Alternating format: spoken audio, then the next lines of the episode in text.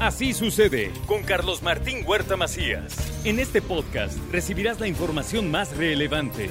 Un servicio de Asir Noticias. Y aquí vamos a nuestro resumen de noticias. La salud de los poblanos de ninguna manera se debe politizar. Esto es lo que dice el gobernador Sergio Salomón Céspedes ante la operación del IMSS Bienestar. Ya va a operar el IMSS Bienestar en Puebla y que Dios nos agarre confesados tenemos que seguir avanzando en ello. La salud de los, de los poblanos y las poblanas no se puede politizar y tenemos nosotros que hacer que el servicio mejore todo el tiempo. Que todos los señalamientos que se den son bienvenidos, para eso estamos, para corregirlos, los que sean, que sean basados en sustento y en verdad, y vamos con todo por el bienestar. Ya disminuyó el robo de transporte de carga en la autopista Puebla-Orizaba. Así lo dicen las cifras oficiales. Esto lo destaca también el gobernador.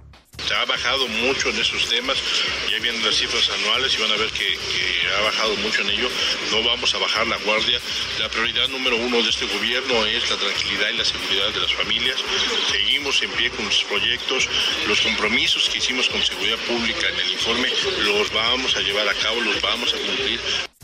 Se prevé que se integren más de 500 elementos de seguridad antes de que concluya esta administración estatal sigue creciendo nuestras policías. ¿eh? O sea, no podemos nosotros que por pedir apoyo, tener refuerzos federales, no crezcamos en nuestra policía. Tenemos que incrementarlo. Yo espero que por lo menos entre 500 y 600 elementos más dejemos ingresados por parte de la policía estatal con eh, sueldos no menores a 16 mil pesos, con mayor equipamiento. La unidad canina de Policía Municipal de Puebla logró asegurar 3 kilos de marihuana y hay un detenido. La comisión de búsqueda ha realizado 60 acciones para localizar al publicista Guillermo Raúl López Escobedo. Está perdido desde el 28 de diciembre en la zona de Amozoc. Hubo nombramientos ayer en el Ayuntamiento de Puebla, Maribel García, gerente municipal, Omar Coyopol, tesorero, Enrique Guevara, particular del alcalde, Martín Segura, normatividad. Eh, Maribel García, que tiene toda la experiencia eh, de, los gobiernos municipales, eh, ha sido tesorera en este tramo de la administración, va a asumir la gerencia municipal y Omar Coyopol, que es actualmente el director de ingresos de la Tesorería Municipal, va a ser eh, a quien propongamos como tesorero. El Ayuntamiento de Puebla inicia la rehabilitación del puente en San Miguel Espejo en beneficio de 6 mil personas. Y aquí vemos, ustedes saben que hace más de dos años venimos aquí a ofrecerles corregir el rumbo de Puebla y lo estamos logrando. Y un ejemplo claro de eso es precisamente este trabajo que vamos a hacer aquí en el puente de San Miguel Espejo, un puente vehicular que ahorita vamos a bajar con el secretario, con la diputada. Faurecia ofrece 150 empleos. Atención. Hoy, a partir de las 9 de la mañana, en las instalaciones de la Secretaría del Trabajo, habrá 150 empleos para Faurecia. En 2023 subió la producción, venta y exportación de automóviles Volkswagen en nuestro país. En otros temas le doy a conocer que entrega la señora Gaby Bonilla y el gobernador Sergio Salomón Céspedes material educativo, claves escolares para menores de casas de asistencia. Esto fue lo que dijo Gaby Bonilla. Pero no se trata de un mero formalismo el tener una clave o simplemente de facilitar a estos pequeños y pequeñas ir o no a la escuela, sino que es una acción, como lo mencionaba la secretaria Merlo, que trasciende, que repercute en la posibilidad de dar continuidad a la preparación académica de nuestras niñas, niños y adolescentes y con ello puedan acceder a una mejor calidad de vida. El gobernador del estado también habló del tema. El dinero de pueblo hay que invertirlo en el pueblo y hay que invertirlo en la gente que más lo necesite, que más lo requiere. Y es obligación del Estado asumir la alta responsabilidad de una educación gratuita. Por eso celebro esta iniciativa, Gaby, celebro que haya el respaldo de la Secretaría de Educación, celebro que el gobierno asuma la alta responsabilidad y el compromiso de darles una vida digna.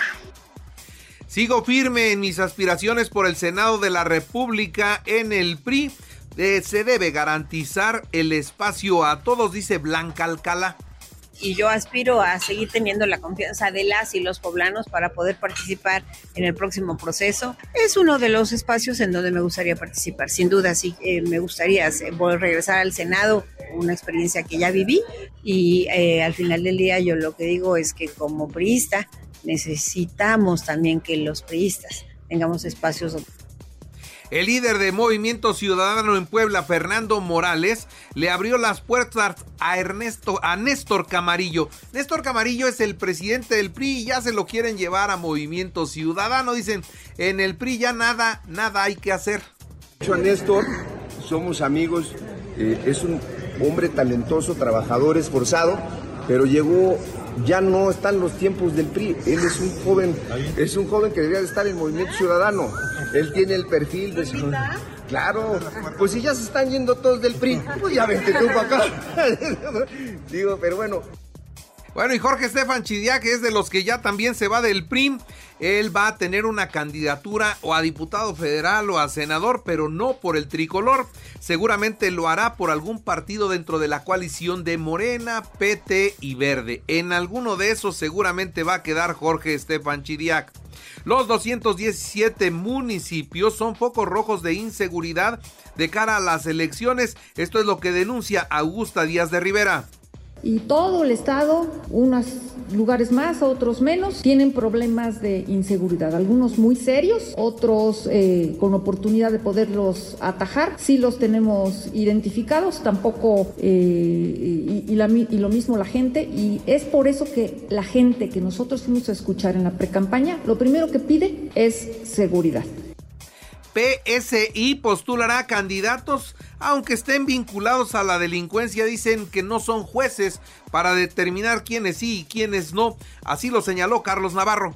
Como partido local nos han tratado realmente con ese ácido de que nosotros damos cavidad a ese tipo de personas. No me extraña porque ya iniciamos los procesos, pero quiero dejar muy puntual, nosotros no somos jueces, nosotros no somos fiscales, nosotros somos un instituto político que da apertura a ciudadanos bueno, ya en la información nacional e internacional, los cuerpos de nueve personas fueron localizados cerca de un ducto de petróleos mexicanos en San Juan del Río Querétaro. Fue personal de la Secretaría de la Defensa quienes los ubicó mientras realizaban tareas de vigilancia.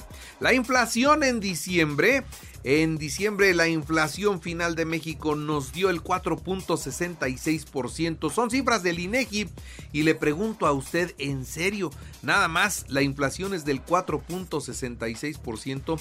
Usted señora que va al mercado, dígame, nada más eso subieron las cosas o subieron más? ¿Qué fue lo que más subió? De precio en esta temporada.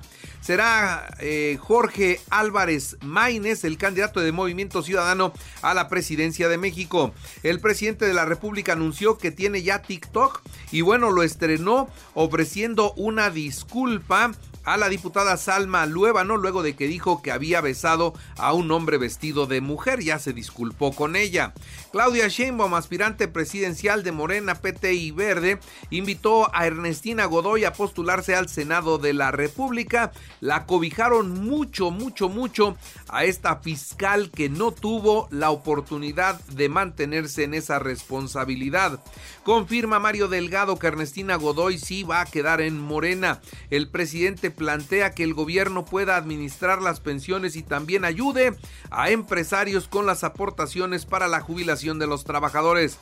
Tienen hasta el 22 de enero para tramitar o actualizar su credencial del INE. Repito, 22 de enero es el último día para tramitar su credencial del INE. El freno de Aeroméxico para checar los aviones le pegó a 19 mil pasajeros, son cifras de la Profeco.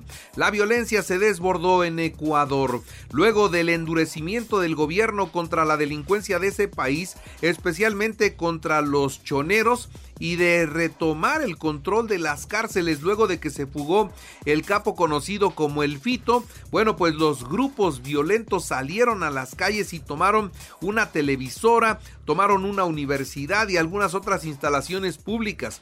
En algunos puestos ejecutaron a los efectivos de seguridad y amenazaron al gobierno con que seguirán matando a más personas. Y sí, lamentablemente muestran imágenes de cómo ejecutan a los militares con arma de fuego en unos casos y en otros casos los cuelgan.